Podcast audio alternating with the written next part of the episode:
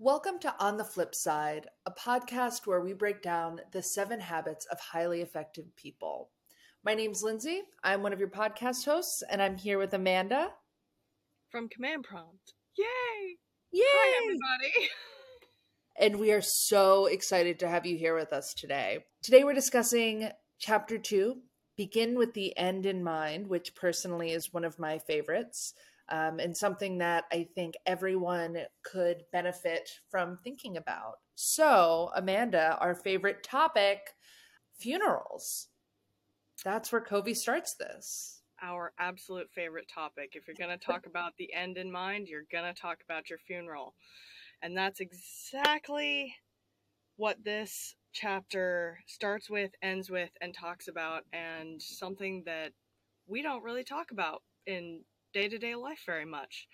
And I happen to know that my dear friend Lindsay has her funeral planned out to a T, whereas mine is nowhere to be seen in my purview outside of when I read this book. So, Lindsay, tell me about your funeral so I can learn. Yes. So I don't know how uh, much you're going to be able to take from this, but I am professionally an events planner, um, and I and I look at my funeral as sort of the last party. So I have a lot of thoughts about how I want to essentially go out. Um, I obviously want there to be lots of tears. I want everyone to be in their feelings. I've discussed this with my husband many times, and it's not his favorite topic. Um, but I actually, in all seriousness, do have a living will um, that I update every year. And I have, as part of that, a handwritten funeral plan down to a run of show with my requested foods. There's going to be a lot of pickles. Um, a lot of vinegary, briny things. Um, I want specific people to have to say specific things.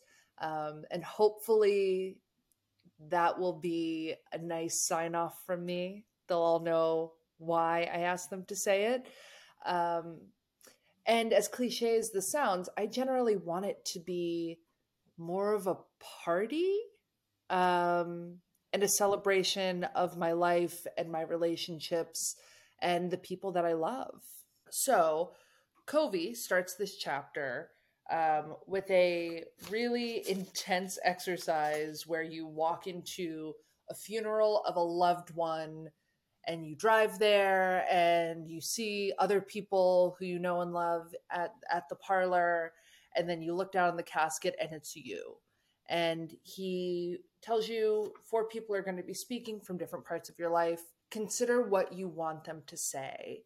Um, and he challenges the readers to really take the following question seriously. And it's how do you want to be remembered? Do you have, well, no plan around your funeral? Do you have any thoughts on that, Amanda? it's hard. It it evolves, right? When I was younger, it was something completely different than it is now. And right now, you know, hearing about yours and how planned it is, you know, I'm either wanting to copy it a little bit and have a lot of pickles and briny things at my funeral, or I would morbidly but sweetly like you to die first so that I can enjoy your party. Um, but really, it's it evolves and it, it really I guess boils down when you look at it into like what do you want to be remembered for and what do those things look like and what that plays into like what success looks like for you as a human um mm-hmm. and i know that some people have that figured out and they plan their whole life based on those things but other people you know it really it evolves as you grow and as you change um and mine is more of a evolving and I have a few yeah. things in mind, but I know for you, it's pretty. There's a couple things that just always come back to you. Yeah, um, and frankly, I I would when we when we did this reading exercise when we read this book and talked about it daily, I marked up the book uh, so much. It's covered in sticky notes and notes and um, you know, highlighted passages. And one of the things I wrote down in the margins beside that exercise were two words.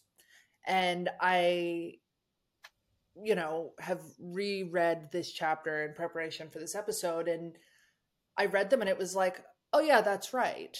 Um, and the two words I wrote down were fun and empathy, which frankly are my two core drivers. Um, everything ladders up to those two things. So um, I think you could call those my North Star in terms of how I live my life day to day. And how, after reading this, and really this comes from Covey, not necessarily our experience, but we're going to throw our experience in there too. Mm-hmm. Um, how would we recommend that people, you know, follow their North Star? Well, I think one, even if it is evolving, you have to have a sort of end game in mind, a, a sort of picture of what your funeral, as morbid as that might sound, will look like and why people are going to be there um, and the feelings they're going to be left with. Which is, yeah, which is uh, basically boils down to making a proactive effort about your funeral, like you do, right? Instead of letting it be the default, like it'll happen when it happens, it's somebody else's problem. I'm not going to have any input into that because you know it's it's too far in the future or that kind of invincible feeling of you know you're either never going to die or you don't have a say mm-hmm, mm-hmm. one of the ways covey actually talks about this is the notion of creating twice. So you know um, actually i'm sure amanda your husband would know measure twice cut once. And and i think at some level that applies to the way that we create our lives and our legacies. I think well covey thinks you create it once in your mind. You come up with the concept and then you create it a second time by putting all of that into practice does that make sense yeah it, it's essentially a blueprint, right? The the mm-hmm. phases of building a house. Mm-hmm. You have to have a blueprint in order to build a house, or else you have one wonky house. Um, but you also you have to go through the process of being proactive about it, um, and you have to have the self awareness to question like what exactly do you want in that house? What mm-hmm. problems is it trying to solve? um, what is your future going to look like so that you can plan for that right and if you don't have that blueprint and you don't take the time to have that self-awareness you're you're not going to end up with a house yeah you're going to end up with a structure that's probably unlivable but all of this isn't to say that things can't change and evolve over time you know how i thought my life would look now 5 or 10 years ago is completely different than the way it turned out. And frankly, that's for the best. But weren't you supposed to be a lawyer? I, I was. I was actually supposed to be a lawyer, but to quote Covey, I broke my script. So, ooh, tell me more. Right. So he has this theory that you know when we're kids, we're all sort of handed a script and we're molded by our families, our circumstance, our communities. Um, and that that has a big hand in creating our worldview and forming our worldview as children and young adults. And personally, I was scripted, molded to be a lawyer. My father looked at what my gifts were where where my brain excelled and where it struggled and basically came to a very early conclusion of being a lawyer would be a great fit for me. I'm highly verbal as i'm sure you've all picked up at this point. Um, i like to logic my way through things. I'm not afraid of a fight. And he thought attorney he thought attorney attorney attorney um, so I, I went down that path. I chose the college that I thought would set me up for success in law school. And I started down the pre law path, and I immediately realized that while it might look right on paper, it did not feel like home. Um, I knew I mm. would be a miserable lawyer very, very quickly um, in that process. Probably good at it, but but definitely just miserable on the inside. Yeah, and I deserved. I, I even knew as like a 19 year old, I deserved to not be miserable at work. Did I know what it was like to have a full time job? No. But did I think I was too good to be miserable all the time? Yes. And you know what? I Don't we right. all? I was right. And so I ended up having to break the script that I was given about going into law. But I do also think that part of the scripting, the molding uh, that my family did set me up for success in sort of figuring out what else my skills could be used for. I ended up studying art and film, which my father used to call popcorn and crocheting classes. Ooh. I know. I ended up moving to New York to work in art galleries where I immediately fell into events. And if you want to talk about a career where you are consistently problem solving, where you have to be a good communicator, um, where you are constantly, you know, working through unforeseen issues, that that's that's the career, you know? So I had to redirect myself um, in sort of my late teens and early 20s to leverage the gifts that I have that my family was always aware of and merge them into something that would put me on a path to not only success, but happiness. And the reality, I mean, for all of us, is that even if we have to redirect, which I'm sure most of us do from our mm-hmm. childhood programming and our conditioning of wherever we're at in life is that we're really impacted by both. You know, it's kind of nature and nurture. It's the environment and our, it's our genetics. And, you know, we often have to break the script, but sometimes that's, you know, great. And sometimes we take bits and piece of pieces mm-hmm. of it and move forward with it. But I mean, with the busyness of day to day and being in especially in the US where at least for us it's like this this feeling of productivity equals your worth. You know it's like how do we how do we go from there? How do we remove the blinders that we have on to see what our actual like what we're actually seeking and how do we mm-hmm. see the scripts that other people have put in place for us and how do we redo that like you did yeah. And the truth is, I didn't even realize what I was doing while I was doing it. I just knew I didn't want to be a lawyer. And I, I think you hit on something really important there, and that, like, in the States, especially, our worth is dictated by our productivity. But, like, maybe we should take a step back and question what productivity is. Um, Covey talks about you know the difference between leadership and management and uses this great analogy of being in a jungle. So managers will start hacking down a jungle and will make great progress. They'll be doing you know loads and loads and loads of work but a leader might take a step back and say oh shit is this the jungle we're supposed to be chopping trees down in? It's it's a larger uh perspective, I guess you could say. So I, I feel like when it comes to productivity, what we should really be saying is not are we at inbox zero, but rather, you know, are we on the right path? Are we in the right jungle?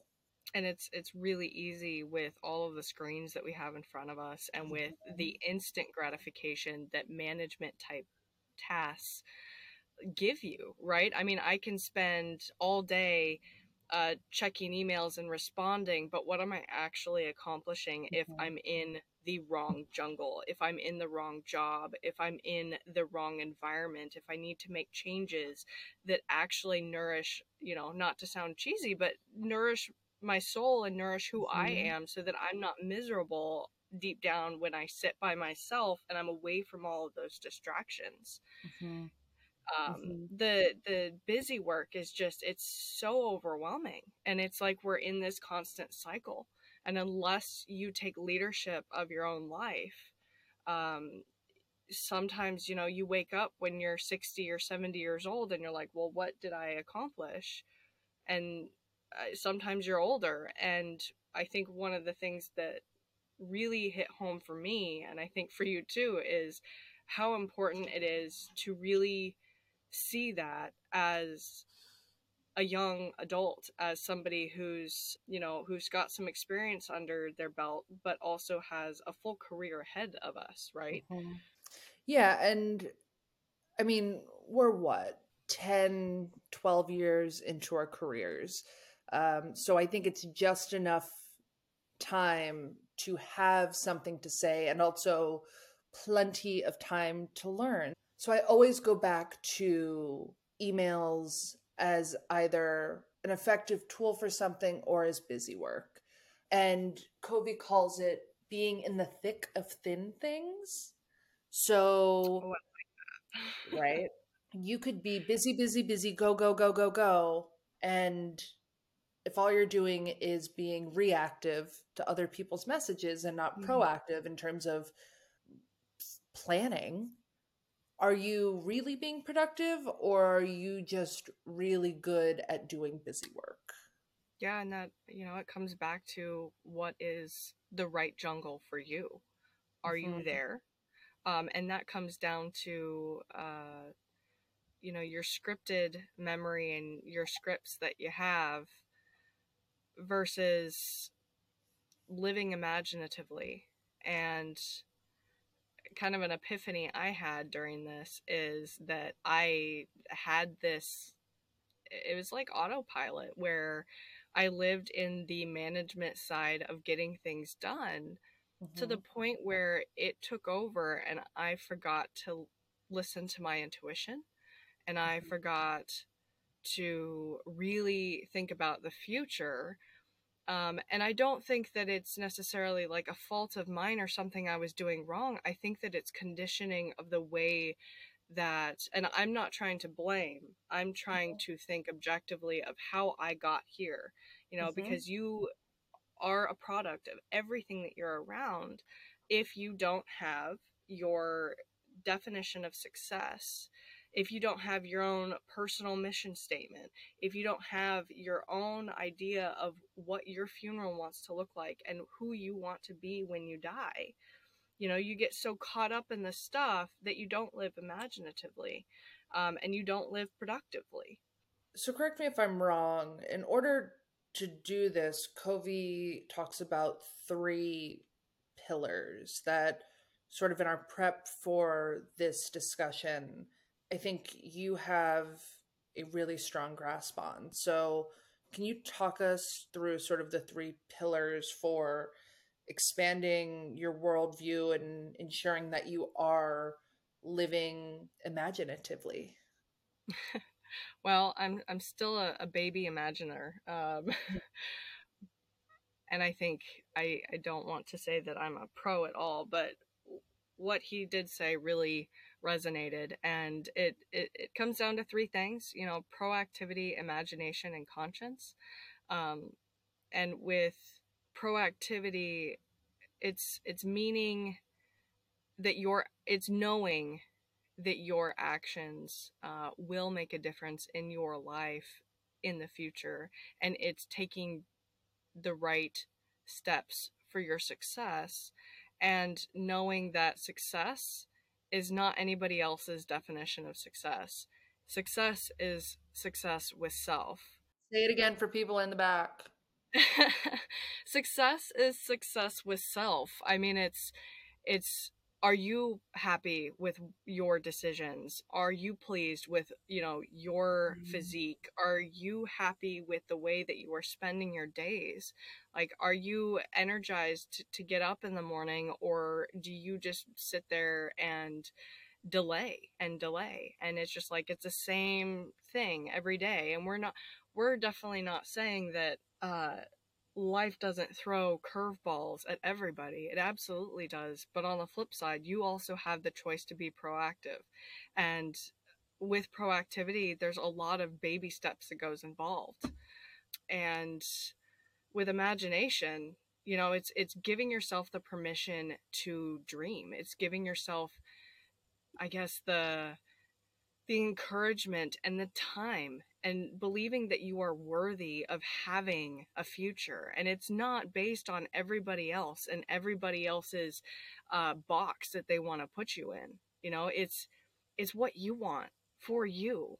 And it's you know i i'm a stepmom and i absolutely adore children but you know one of the things that i've heard a lot about from parents especially is and moms is you know i can't live my dreams anymore because my future is now my children. And, mm. you know, there's a lot that goes into that statement, but I think that it's extremely limiting to not realize that you still have a purpose and you still have a life and you still have the choice to be proactive and uh, imagine a future for yourself with your kids, of course. Mm. But there's there's so much, and um, with conscious conscience, it's taking the time to actually see that for your future, to believe that as a possibility instead of a what if scenario. All of this is about what matters most to you, and we get stuck in this cycle of being buried under layers and layers of problems and when we do that it leads to us being reactive um, mm-hmm. and when we're more self-aware you know we realize our potential and we can make those proactive choices to change one thing that uh, he says what stephen covey says that i really relate to as a spoonie is um, can you unpack what a spoonie is for our uh, audience? A, a spoonie is essentially uh, an individual who has one or more conditions that um, restricts them restricts their energy bank. One way that I really like to imagine it is like a character on a video game who has to spend mana in order to cast spells or whatnot, or who has like nine hearts, and every time they get injured, uh, they have to wait for those hearts to be uh, fill, filled again. Well, with a spoonie, you start out with less hearts, and it takes a lot longer for them to recharge. Um, and so everything that is done by a spoonie just takes uh, more time, more energy than it would a normal human.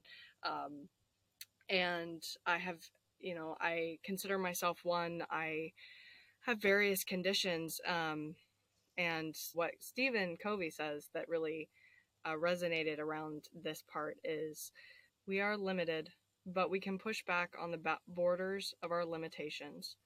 An understanding of the principle of our own growth enables us to search out correct principles with the confidence that the more we learn, the more clearly we can focus the lens through which we see the world. As someone who is constantly told by the world that I am limited because I am different, this is enabling and encouraging. That's a pretty powerful statement. I mean, it's what, like two sentences, but that pretty succinctly sums up everything we've been talking about. I mean, everyone is born inherently with some boundaries or borders around them, but we, through our imaginations, um, through our self awareness and proactivity, get to decide whether or not we live in the box we were given. Um, and either way, we're able to push back and explore. I mean, I don't think that the box that we're given is necessarily inherently bad. You know, um, it's not inherently limiting, but it also just might not be the box that we would choose. And sort of similarly to being a spoonie and you know the fact that the box you've been given says you may be limited Covey actually turns around and says, Well, not really. You you yeah. get to decide how and where and when and why and what. You you get to be what is it? The master of your own universe. Not that the universe revolves around you, but that you do get to be the master of you. Yeah, tell that to our pets. no, I'm too afraid to. we might not wake up tomorrow. it might be early funerals. Um, so I guess I better get to planning. Right, right. Um, so I guess my question here is, what's the point? Of all of this. I mean, I think we've talked about boundaries and imaginations and you know, there's nothing wrong with being a lawyer, but it wasn't right for me. But what is what does this all ladder up to? Well, I think you I think you really said it um, a couple seconds ago before we got distracted by our fur babies. Um, you know, but to that you have the choice to be in control of your universe and that doesn't mean that you control all of the meteors that get thrown your way mm-hmm. right it's it's that if you take the time um, and one of the ways that covey suggests doing this is through a personal mission statement which i'll touch on in a moment but um, if you take the time to have your own foundation there's a sense of security and power that you know you're not going to have if you live your life reactively um, you know you and i have been through it many many times where you know we'll call each other and it's just like nah nah nah nah nah you know this person did this to me and it's it's a reactive kind of and the moment that we take a step back and we're like well what does this actually mean and how does this how does this actually affect my sense of agency um, that's the moment where true power over self, true self control, true self awareness has a moment to grow. And that's the moment where you become much more one with yourself and not a byproduct. Yeah, I think. Oh. Go ahead. mission statements. go ahead. No, let's go to mission statements. Talk to me about mission statements because I think it's telling. I think it's really telling that I have my funeral planned down to the readings and my outfit and which shoes I'm going to wear. But when it comes to talking mission statement, there's something in me that inherently goes, oh, nope, not going to discuss that. It feels too definite, but you have pretty clear mission statements for yourself and your life. Um, but, you know, Lord knows what your funeral is going to look like. You know, it, it's it's intriguing how we flip flop. You know, mm-hmm. and that's that's one of the reasons why we call this on the flip side because mm-hmm. I wonder if the reason that I don't really struggle with a mission statement as much is because I uh, we're both control freaks, but um I think that I am in this phase of just trying to only control what I can, um, mm-hmm. which comes back to our circle of influence from chapter one, right? Yep. Um, and our. I'm I'm really trying to focus on what I can do anything about, and that is just me, right? That's how I mm-hmm. respond to things. That's how I impact the world in my tiny, tiny space. Mm-hmm. And for me, that it's with a mission statement it's about uh, a collection of statements that really defines how you believe you're going to you should act in you know different circumstances and how you should um, compose yourself but also things that you will put boundaries around. And for a long long time i wouldn't even say that I had boundaries because I was trying so hard to be a people pleaser and trying so hard to be a good person in the eyes of everybody around me except myself. Um, and how that differs from you is that uh, you know, I don't know exactly where you're at with your, you know, control, uh, giving up and circle of influence and that type of thing. But I do know um, that you are a much more, you know, I have to have things controlled in these specific areas. But in these other ones, it's just like, we're going to go with the flow and I'm going to do that like a rock star. And I know that I'm going to do that like a rock star. At least that's on the surface level how it looks, right? Mm-hmm. Whereas personally, I have to like go through everything in my head in order to not panic.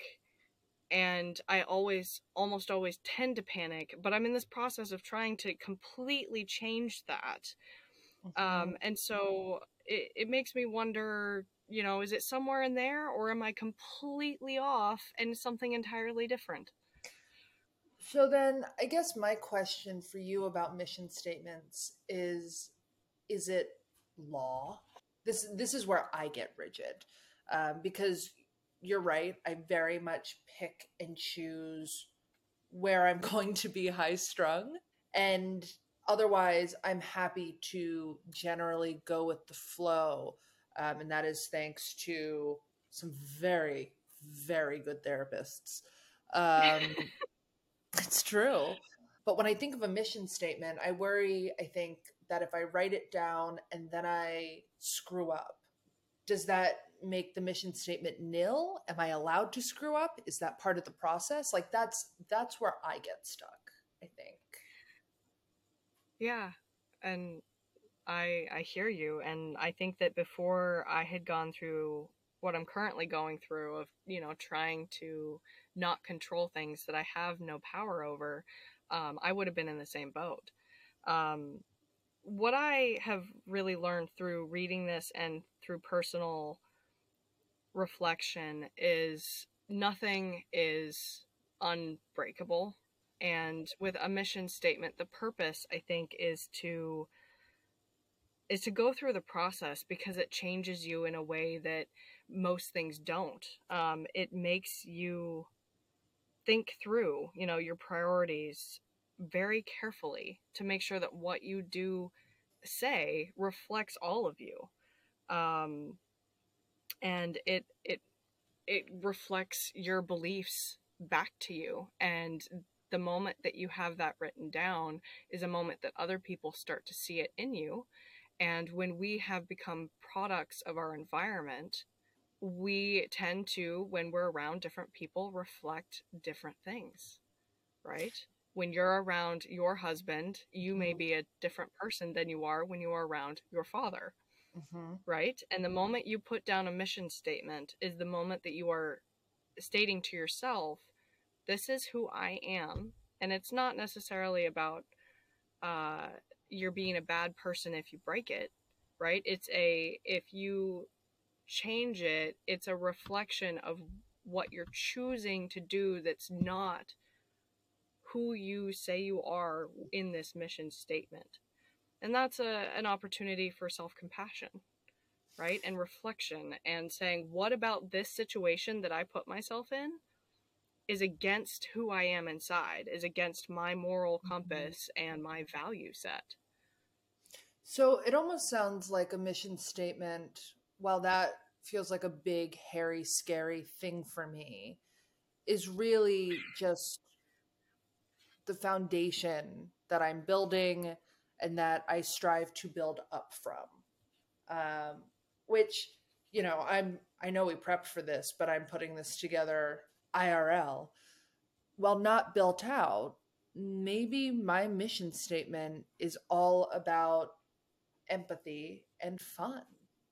Like maybe maybe yeah. those are the two pillars that I work towards no matter what. And while that might look different when I'm interacting at work or in my personal life, I will say that those are two consistent consistent things that I that I strive for and that I'm always aware of. So maybe your mission statement can just be two words.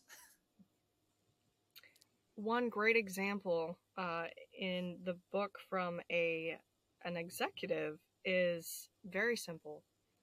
My mission is to live with integrity and to make a difference in the lives of others. And to fulfill this mission, you know, there's some sub bullet points. Uh, I have charity, I sacrifice, I inspire, and I am impactful. Right? Mm. I mean, it, it's very basic, but it's so incredibly deep. You know what I'm realizing now? You know what I'm realizing, truly, right now, in this moment, is that a mission statement isn't about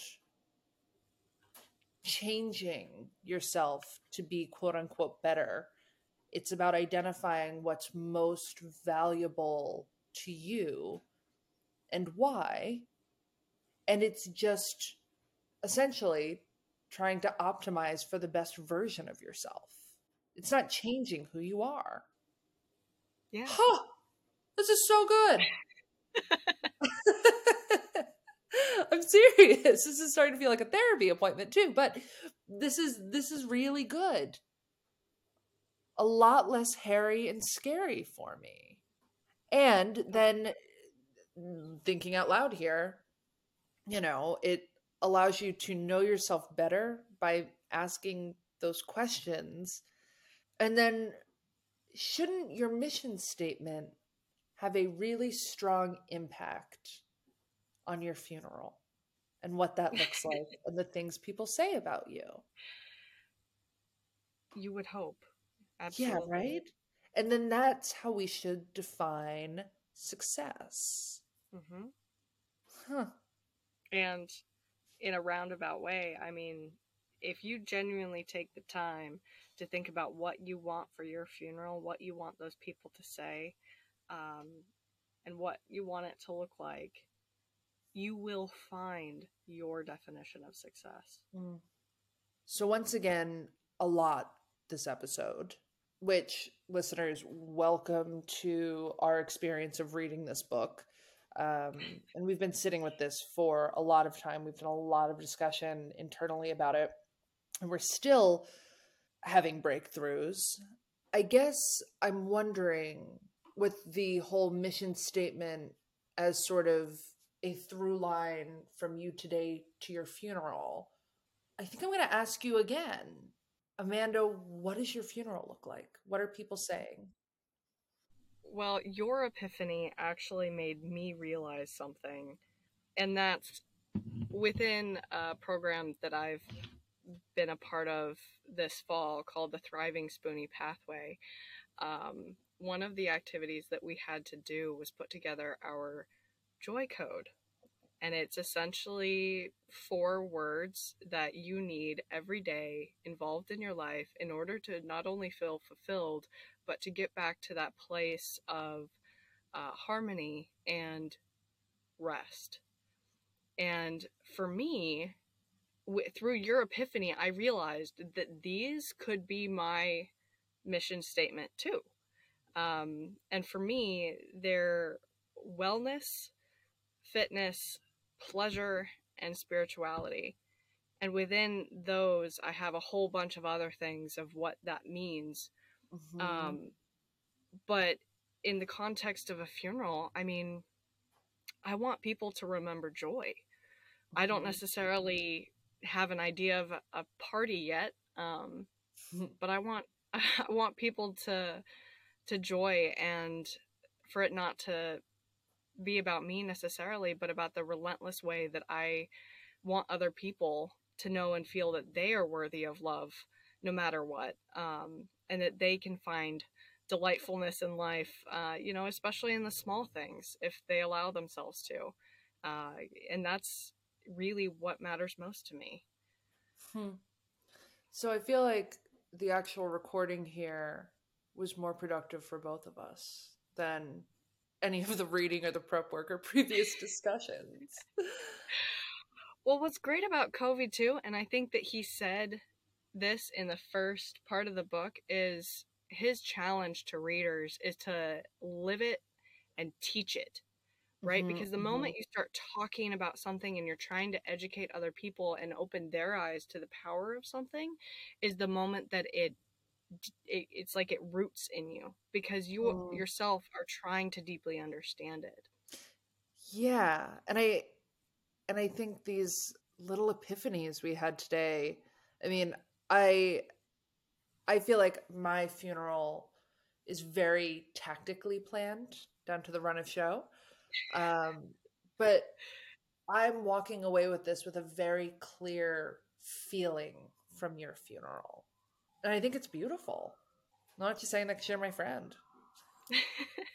Yours has pickles, though. yes, and it also has quotes from books that everyone but me hates. So it's gonna be it's gonna be a party. I'll um have Amanda send out an announcement to everyone if if and when it happens. So you wanna you wanna take us out, Amanda? Do you wanna tell us what's coming down the pike?